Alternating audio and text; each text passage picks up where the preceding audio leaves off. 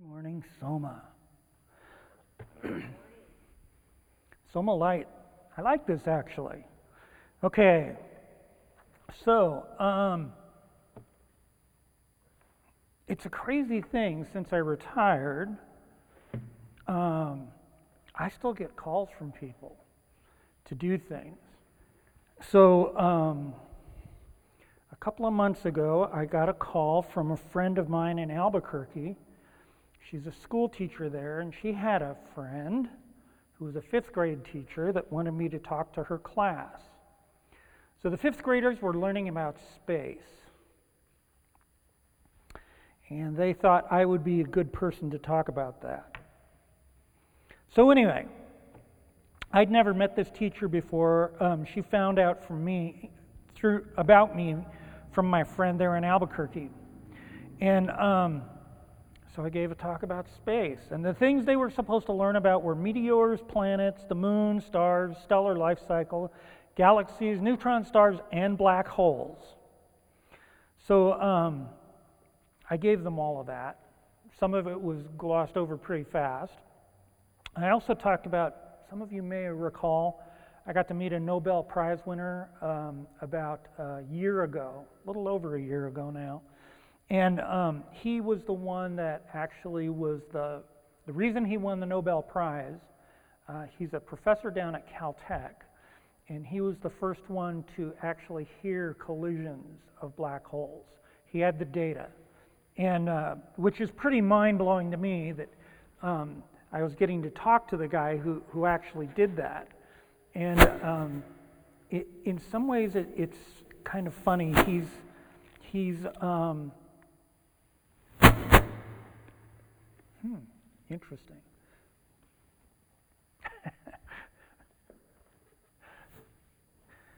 Make sure I'm not doing something up here. Um, and um, anyway, uh, I also, of course, had to talk about the stuff that NASA had done, the moon landings and um, going on to Mars. And the kids had questions, as you might imagine. There were 110 of them, 110 fifth graders, okay? And um, I'm glad I wasn't the one trying to keep the thing organized. And, you know, I just came in, did my thing, and, and um, the, I think every hand went up at the end. And do you know what the kids were worried about the most? They were actually concerned, and I thought this was interesting. One of the things I talked about was stellar life cycle and how stars only land, you know, last a finite amount of time and eventually they burn out. Okay? And sometimes they end in really catastrophic sort of ways, all right? They blow up supernovas, um, turn into black holes, all sorts of really bad things happen when those things happen. Um, and um, our sun is actually on the smaller side, smaller end of things, so none of those things are going to happen. But one of the things it will do is it's going to turn into a red giant. It's actually going to consume the Earth. Okay, this is many billions of years from now. It's not like any one of us in this room is going to have to worry about this or anyone that we know, right? But um, they weren't worried about meteors colliding with Earth or how many astronauts did I know. And it wasn't um, what was Neil Armstrong like. I didn't get any of those questions, right?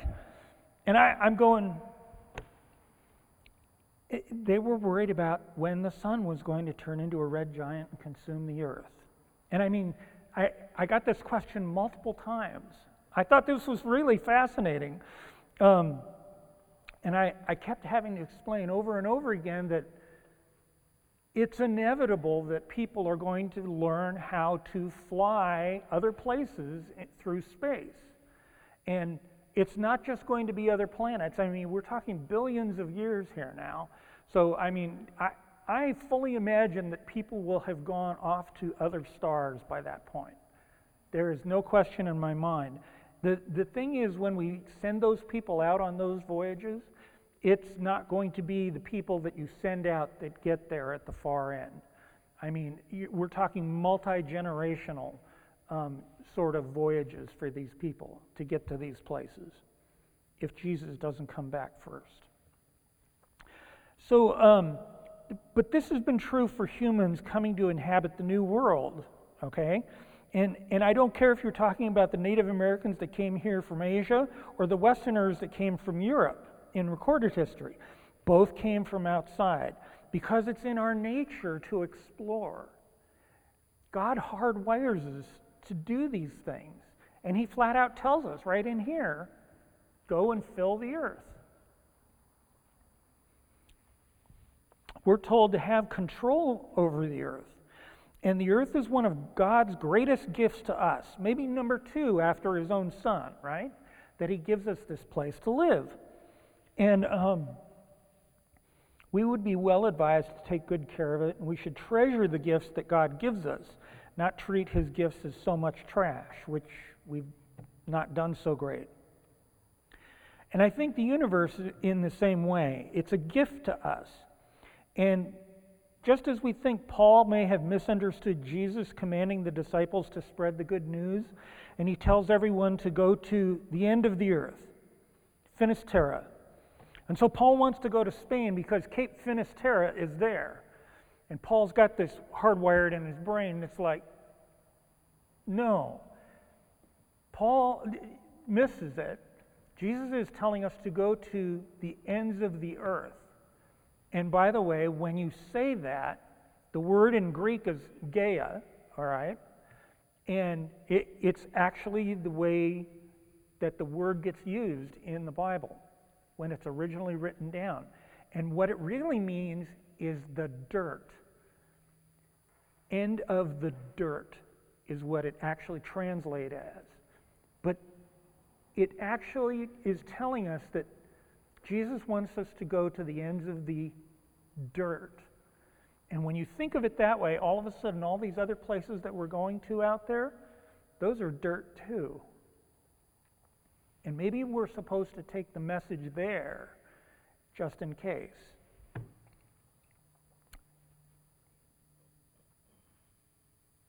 I just was fascinated by this about the kids. And um, the teacher is assembling a bunch of questions. She's picking up all the other questions. She's going to email them to me, and I'm going to answer them for these kids. Fascinating stuff. Let's open with a word of prayer. Oh Lord our God, how awesome you are. Heavenly Father, we read of your power and might over the universe. And we are so insignificant before your heavens and how much smaller we must be before you. We are so undeserving of your kindness and your generosity and your love. Your love is greater than all the heavens, and we are so undeserving. Lord, we are overcome by the kindness that you show us. We know that even the greatest of the things that we can possibly imagine of you are just figments of who you really are. And without you, Lord, we are completely lost. Our sin and our failure weighs us down, and we fall short. Heavenly Father, don't, do not let us follow after our hearts, but to look to you, to open our hearts. God, give us the wisdom to heed the words of your prophet Isaiah here and to understand them. Give us discernment, Lord. And this we ask in Jesus' name. Amen. So, some opening remarks. We have a remarkably short passage here. Whole chapter is just six verses. And the amazing thing to me is, as soon as I opened it up and started reading what the passage was, there were some bits and pieces in here that were actually really fascinating when I started digging in. And it's remarkable to me that these words of Isaiah have come down to us. We're going to talk about a few of these places, and perhaps we hear the names and we don't think about it too much. We're going to talk about places in modern day Israel, which is kind of fascinating. I just told you I, I've been busy here lately. I'm actually talking to a bunch of Israelis in three weeks from now. And we're going to do this online. There's a soaring club that's in Israel, of all places. And they want me to give my usual soaring talk that I give up at Tehachapi every year that I do at Labor Day. And so I'm, I'm going to give them one of my talks. So, along with that, we, I, I was looking at these place names, and there's this funny thing with translating it into English. English is somewhat a, a, of an imprecise language. And one of these problems arises with the letter C. Believe it or not, this is an interesting one. Because C either sounds like the letter S, okay, or it sounds like the letter K. And in Greek, the letter C does not exist. They either use S or K. And they completely ignore the fact that there might be a letter C. That, where that comes from, I don't know. But we do have it in English. And so we use the word like K for cup, right? You could spell that with a K and everyone would know it would sound the same. And when we would say the word, we would still understand that. Or you get like the letter C, and that letter C is like the word ceremony, right?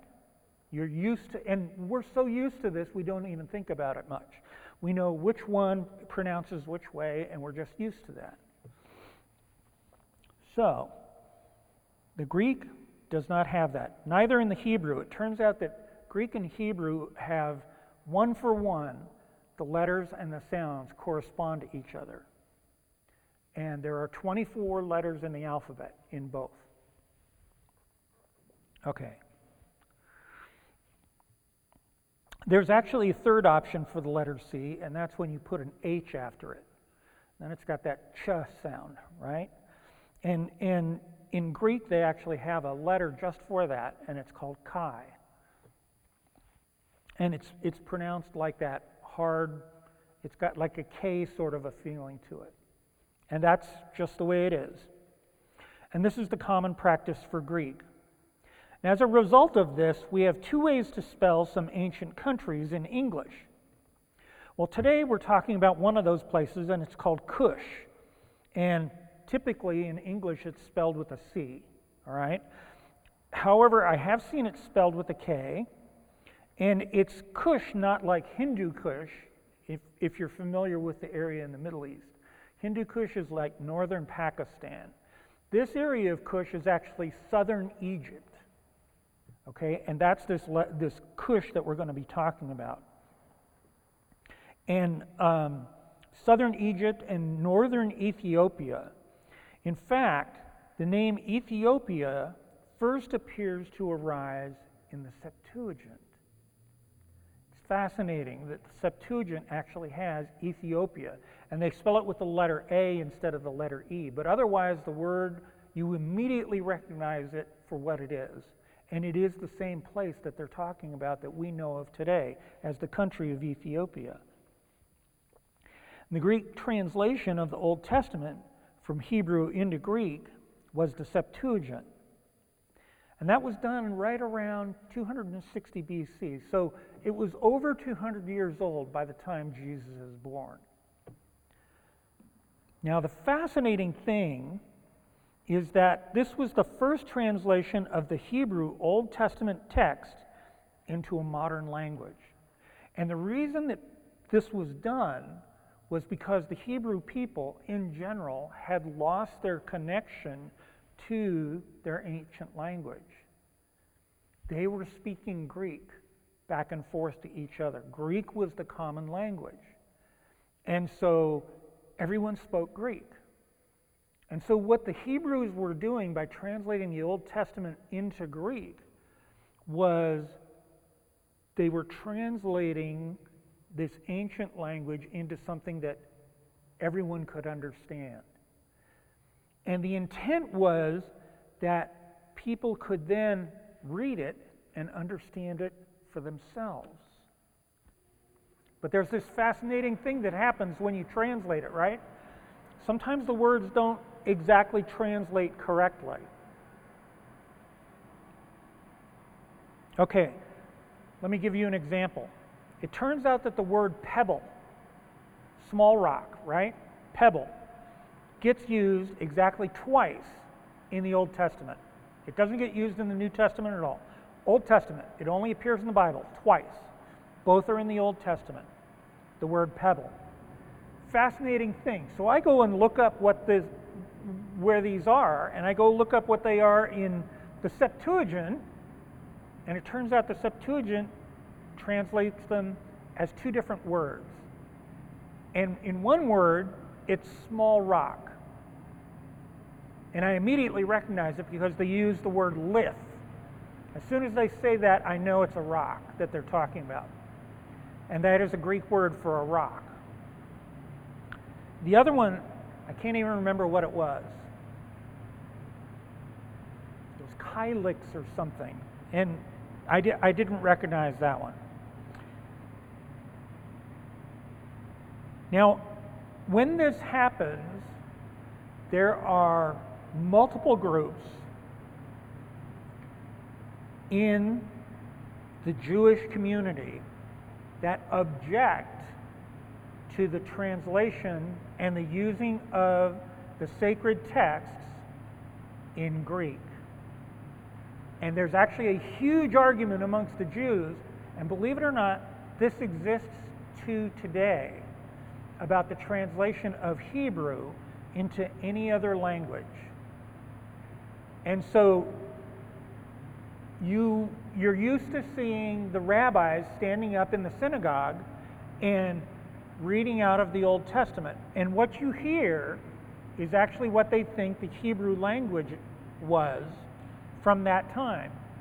And what's happening is none of the people in the seats understand what's being said it would it's very much like going to a Catholic church and they repeat the entire passage in Latin today. No one speaks Latin today. Very few people know how to read Latin. But we don't use that language.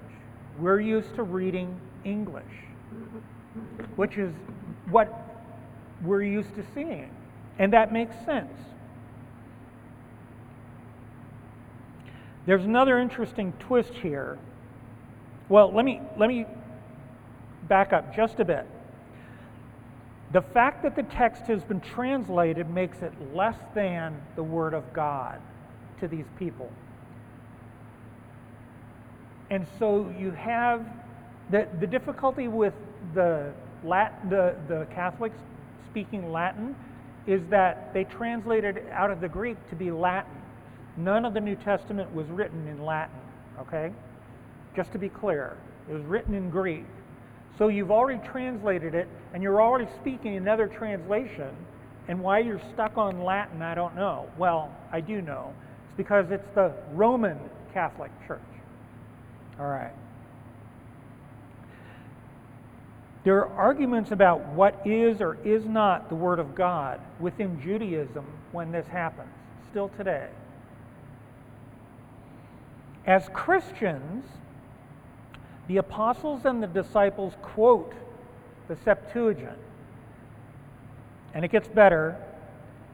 And in the Gospels, Jesus quotes the Septuagint. Now, I want you to stop and think about what that means. If Jesus quotes the Septuagint,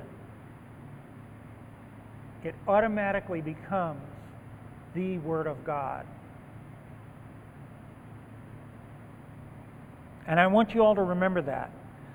Jesus himself quotes the Septuagint. And in my mind, that unequivocally settles the matter. That said, modern rabbinical Judaism, which arose from the Pharisees, which is the Judaism that we see today most prevalently, rejects any translation. There's another interesting twist in here. So, we're all familiar with the fact that there is a Eastern Orthodox Church.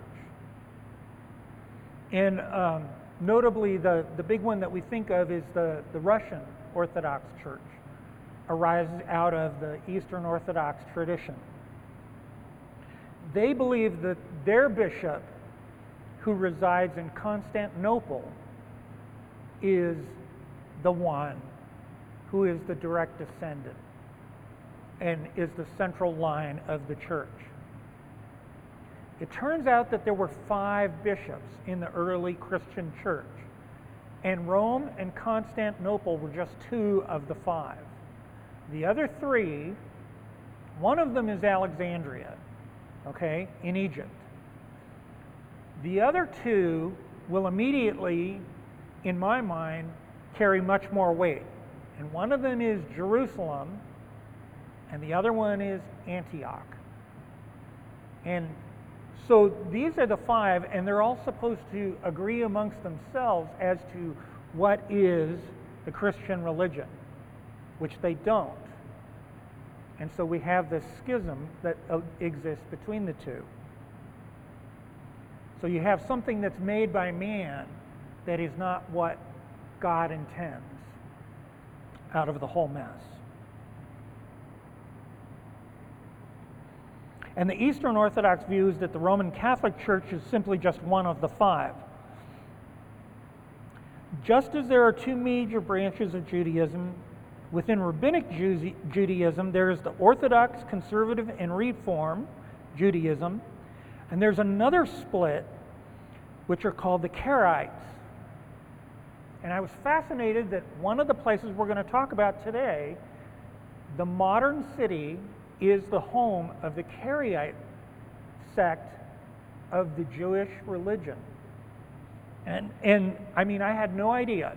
And I'm reading this, and so this spins off into another study that I ended up doing this week. The Karaites interpret the Torah in rather strict terms, and to them, the Word of God is only the first five books, and that's it. Their entire Bible is only five books. The first five. The ones that Moses wrote. Any of that stuff that David wrote, Joshua, that's not the Word of God to them.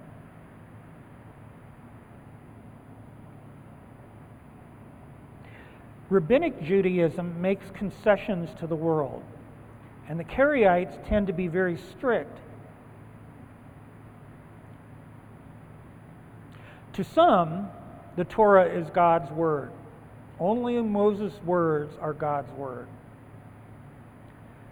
Let me give you an example of how strict some of these people are. They believe that the burning of wood is work. You cannot do work on the Sabbath. So, this particular sect of the Karaites will extinguish the fire before sundown on Friday so that there is no fire in the house. The Karaites will not turn on a light bulb.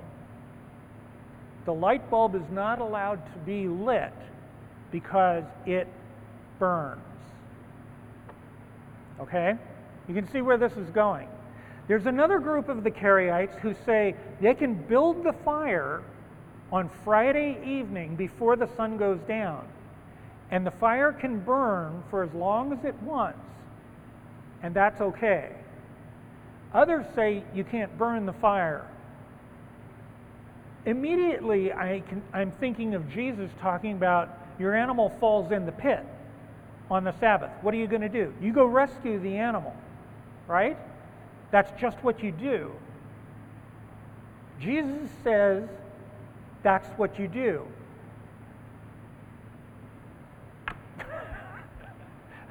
that when Jesus says it's okay, I mean, the, the authority doesn't get any higher than that. I found this all fascinating.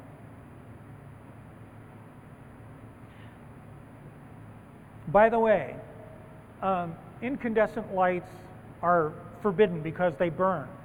But it turns out LEDs and fluorescent lights are okay. So stop and think about this. That, that only incandescent bulbs, because they burn, and, and fluorescent lights and LEDs, which neither one of them burn, so those are okay. There's, and then there's the argument about the electricity is being charged for, which is conducting business. And you can't conduct business on the Sabbath. So then the whole thing gets tossed out at that point.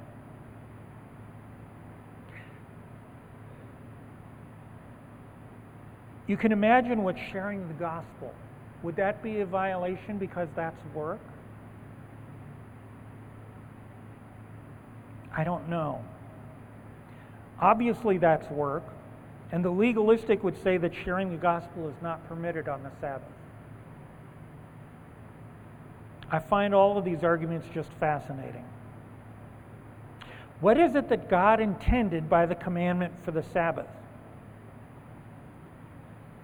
It was done so that we would have a time set aside to honor God.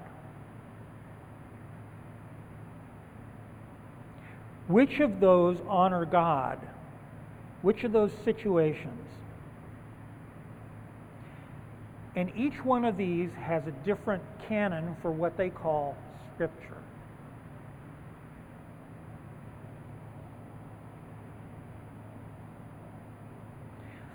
Obviously, having a common vernacular for God's Word is exactly why Jesus came to write His words large on our hearts. Only Hebrew out of the Torah is canon for the Jew, some of the Jews. But what of the law, the historical books, and the wisdom literature, and the major and minor prophets? What of the Septuagint? What of the New Testament? There are sects of the Protestant church that only allow the authorized version, the King James version. I know some people who are like this. They will only use the King James version. Well, what did you do before the King James version? I don't know. Jesus quotes the Septuagint. That's pretty amazing to me. One of the places mentioned in today's passage is Ashdod. The modern city of Ashdod, it turns out it's a port. It's a large port that's in Israel.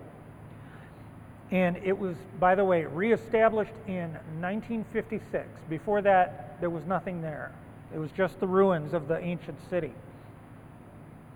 And um, the city is about 20 miles south of Tel Aviv, 12 miles north of Ashkelon, another town near ancient Israel, and uh, 35 miles east of there is Jerusalem. Gath, by the way, is another one of the, the Philistine cities from that time, and it's about 10 miles inland of Ashdod. Gath is the home of Goliath, it's where he was born and lived. So David knew that one fairly well. And it turns out the Philistines had five cities at the time of King David. And um, Ashdod was founded in about 1700 BC, and it's one of the five Pentapolis or five cities of the Philistines, which included Ashkelon, Gath, Ekron, and Gaza, along with Ashdod. Ekron is another lost city, by the way, was not rediscovered until 1996. I, I, it, it completely blows me away that these places are lost. We read about them, and yet we don't know where they're at.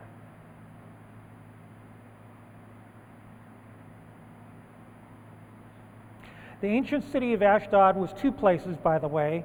The coastal community was a harbor and a port city, and the other, about two miles inland, was along the coast road that ran from Egypt all the way up to Tyre, Sidon, and on to Damascus. We're also going to hear about how Isaiah serves as an instrument of God.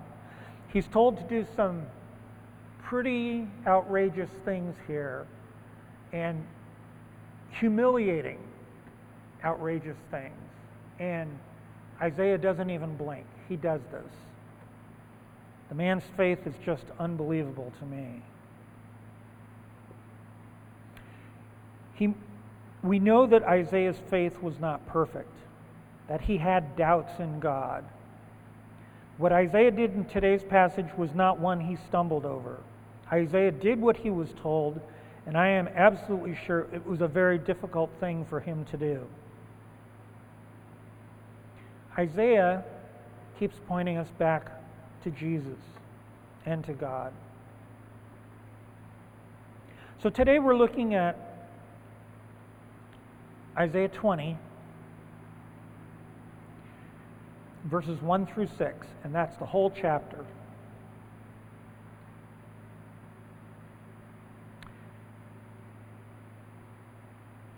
What we have today is not a song or a poem, it's simple prose. Isaiah just wrote it out. Enough background. Let's go ahead and start. A sign against Egypt and Cush. Chapter 20, verse 1. In the year that the commander in chief, who was sent by Sargon, the king of Assyria, came to Ashdod and fought against it and captured it. So, all of that is to say, this is when this happened. Isaiah says this is when this happened. And this sets the date of the event. We know this to be the year 711 BC.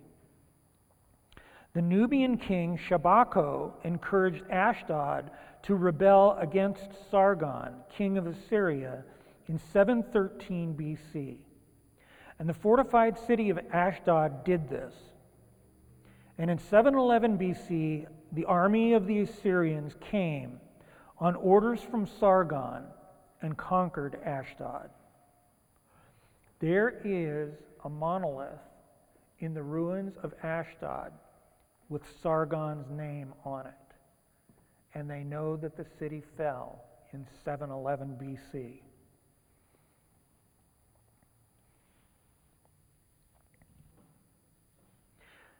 Shabako was the third Nubian king of Cush, which runs from the Nile cataracts, and he conquered all the way to the Nile Delta, all the way to the north, to the Mediterranean Sea.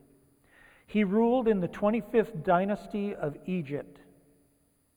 The king of Ashdod, we actually know who this was, King Imani, and he would flee to Egypt to seek refuge when his city fell, which Shabaku granted to him. This date, this event is well documented, and we have records in the ruins in Ashdod and in the hieroglyphs in Egypt of all of this. It is well documented, this event that Isaiah speaks of. So, this is the date. We know that. What is Isaiah being told? Verse 2 At that time, the Lord spoke by Isaiah the son of Amoz, saying, Go and loose the sackcloth from your waist, and take off your sandals from your feet. And he did so, walking naked and barefoot. Isaiah was told to walk as a prisoner or a captive of war, wearing no outer garments. Sackcloth was a clothing of mourning. In Isaiah 15:3, Isaiah 15:3, in the streets they wear sackcloth, on the housetops and in the squares. Everyone wails and melts in tears. Isaiah 37:1. Isaiah 37:1. As soon as King Hezekiah heard it, he tore his clothes and covered himself with sackcloth and went into the house of the Lord. Isaiah 58:5. Isaiah 58:5. Is such the fast I choose, a day for a person to humble himself. It is to bow down his head like a reed, and to spread sackcloth and ashes under him. Will you call this a fast and a day acceptable to the Lord? The other thing that sackcloth got used for was as the distinctive prophetic garment. 2 Kings 1 8. 2 Kings 1 8. They answered him. He wore a garment of hair with a belt of leather about his waist. And he said, It is Elijah the Tishbite. Zechariah 13:4. Zechariah 13:4. On that day every prophet will be ashamed of his vision when he prophesies. He will not put a hairy cloak put on a hairy cloak in order to deceive.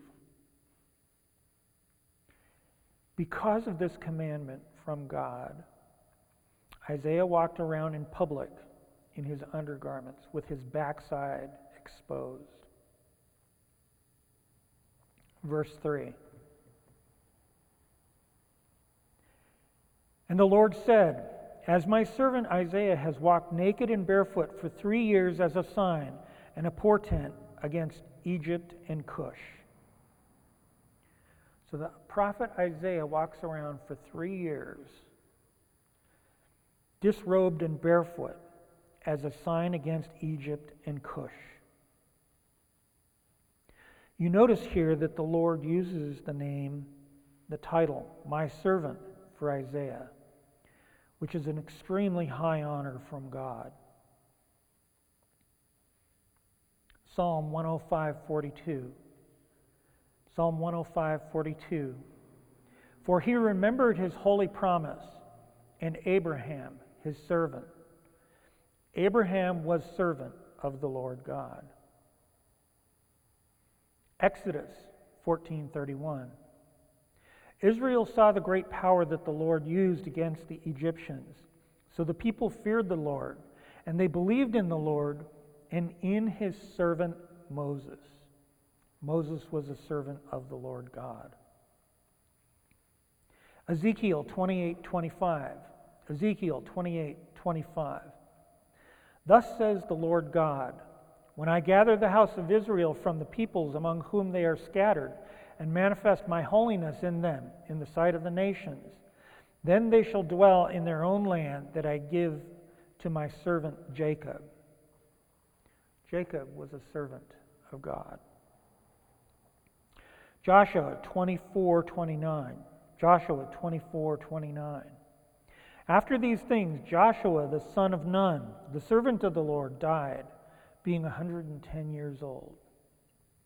Joshua was a servant of the Lord God. 2 Samuel 3:18. 2 Samuel 3:18. Now then, bring it about for the Lord has promised David, saying, By the hand of my servant David, I will save my people, Israel, from the hand of the Philistines and from the hands of all their enemies. King David was a servant of the Lord God. And many others, including the prophets. Isaiah 44:26. Isaiah 44:26. Who confirms the word of his servant and fulfills the counsel of his messengers, who says of Jerusalem, She shall be inhabited, and of the cities of Judah, they shall be built, and I will raise up their ruins. The prophets are the servants of the Lord God. And in Isaiah 41, 8 and 9, Isaiah 41, 8 and 9, we find the following But you, Israel, my servant Jacob, whom I have chosen, the offspring of Abraham, my friend, you whom I took from the ends of the earth and called from its farthest corners, saying to you, You are my servant, I have chosen you and not cast you off. All of God's people are servants of the Lord God. And the fascinating thing, of course, about the servants of the Lord God. Isaiah 54 17. Isaiah 54 17. No weapon that is fashioned against you shall succeed. You shall refute every tongue that rises against you in judgment. This is the heritage of the servants of the Lord, and their vindication from me, declares the Lord. God has promised his servants a great heritage. So, this is to all of us that we fall into this same category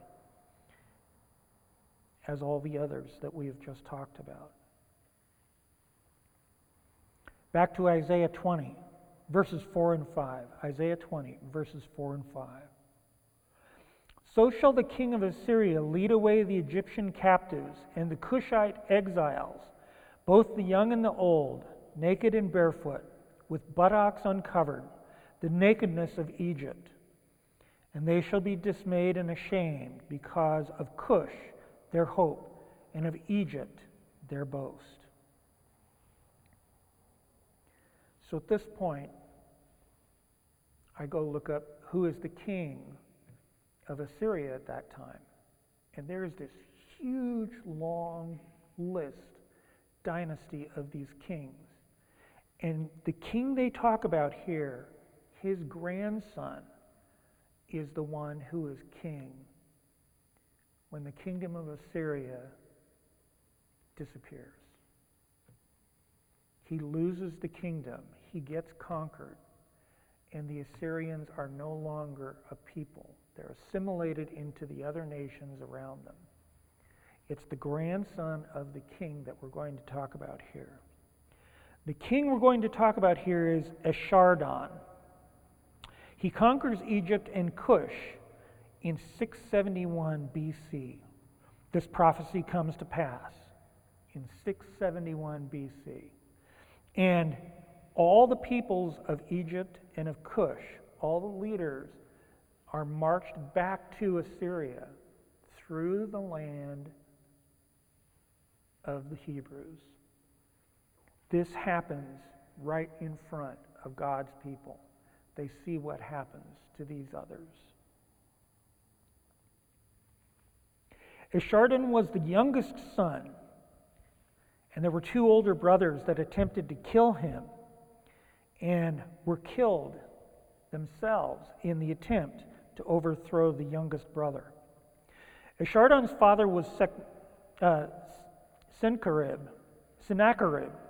Sennacherib's father was Sargon II, the one that we talked about the very first. So Sargon's father was King Tiglath-Pileser. We've talked about him before.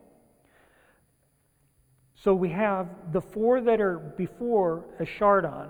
Esarhaddon's son was Ashurbanipal. By the way, Ashurbanipal was the first to establish a great library. And it's because of that library that we have the myth of Gilgamesh today. This guy collected tens of thousands of books and stored them in the library, and the ruins of the library have been found. And that's why we have certain books from this time. It was the first systematically organized library known to exist. And because of that, we have text from that era. Three later kings, descendants of Ashurbanipal, will rule Assyria until the fall of the empire in 612 BC, when the heritage of the Assyrians is blotted out. This verse is a portent against relying on Egypt or Cush. Egypt was vulnerable as an ally and eventually would be overthrown. Leviticus 18 1 through 3. And the Lord spoke to Moses, saying, Speak to the people of Israel and say to them, I am the Lord your God. You shall not do as they do in the land of Egypt, where you lived, and you shall not do as they do in the land of Canaan, to which I am bringing you. You shall not walk in their statutes. We are told to not rely on the world. God's people are not to rely on the world. We are to rely on the Lord God. The chapter closes, verse 6. And the inhabitants of this coastland will say in that day, Behold, this is what has happened to those in whom we had hoped, and to whom we fled for help to be delivered from the king of Assyria. And we, how shall we now escape? You notice the word in that day occurs. These are the exact same words that got used way back in Isaiah 2 and many times since. They began in Isaiah 2:11. Isaiah 2:11. The haughty looks of a man shall be brought low, and the lofty pride of men shall be humbled, and the, lone, the Lord alone will be exalted in that day. God's people look to God for salvation in that day. Joel 2:31. Joel 2:31. The sun shall be turned to darkness and the moon to blood before the great and awesome day of the Lord comes. You notice in the phrase there, it also says, In whom we hoped. Relying on man's salvation is folly.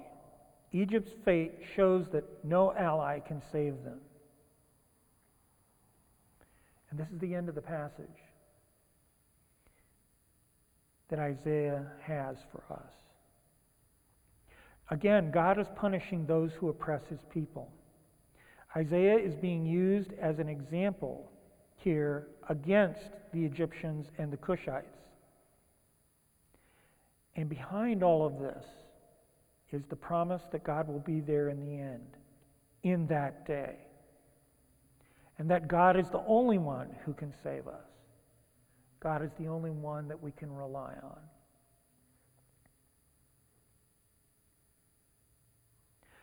Jesus is still there calling to us. Jesus had to pay for our rebellion. These people didn't realize it, that there was one who was coming to pay for their rebellion. I think Isaiah did know. There's too much of the book of Isaiah that points to Jesus directly.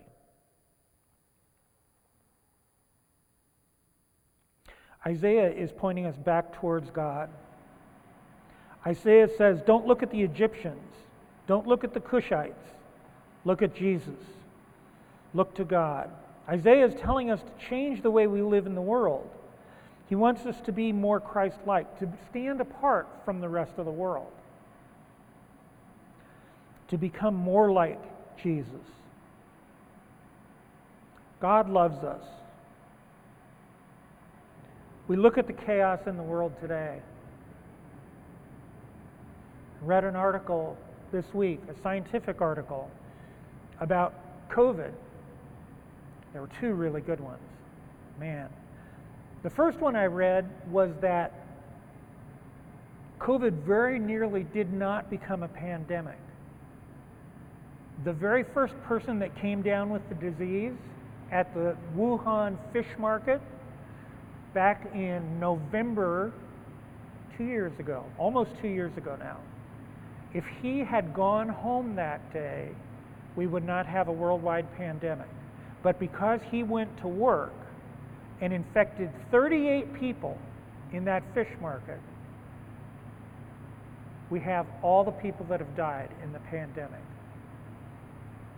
And if that person had not done that that day, we would not have a pandemic today. We, when, when this article was being discussed online, I, I commented about how many times it's a single individual that triggers something that becomes huge in the world.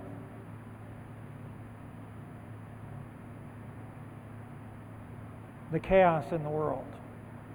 The second article that I read, it turns out in the United States we know that over 90% of the infections are coming from 2% of the people that have the disease. It turns out that only 2% of the people are the ones that have very high viral loads, and they're the ones that are infecting 90% of the people that come down with the disease.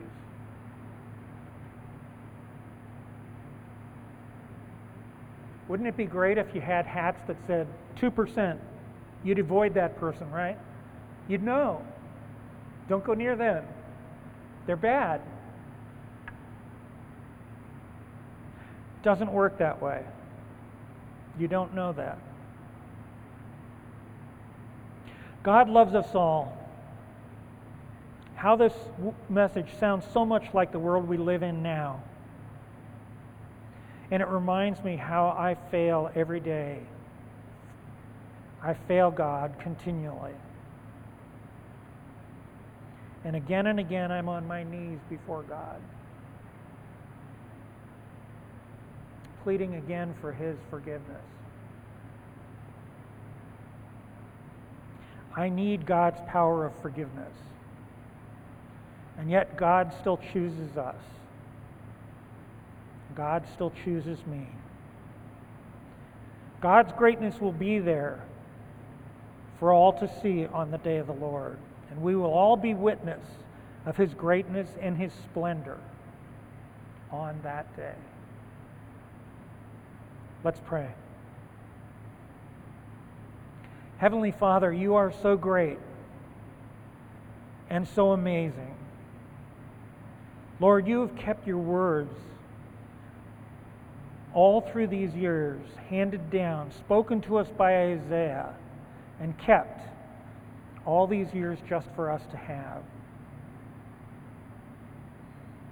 Down through the ages, you have given them to us. Lord, we are so incredibly small. We worry about the things that have no meaning. We have been unfaithful. We keep trying to save ourselves. We look to Egypt. We look to Cush. We look to the world. And you want us to hear you in Isaiah's words. You continue to hold us in the palm of your hand. And we're still looking at the world and you lovingly guide us and care for us. Heavenly Father, carve your word in our hearts. We need the words of the prophet Isaiah. Give us the lessons that we must learn and guide us in your perfect path, your plan of redemption. Your salvation is so perfect.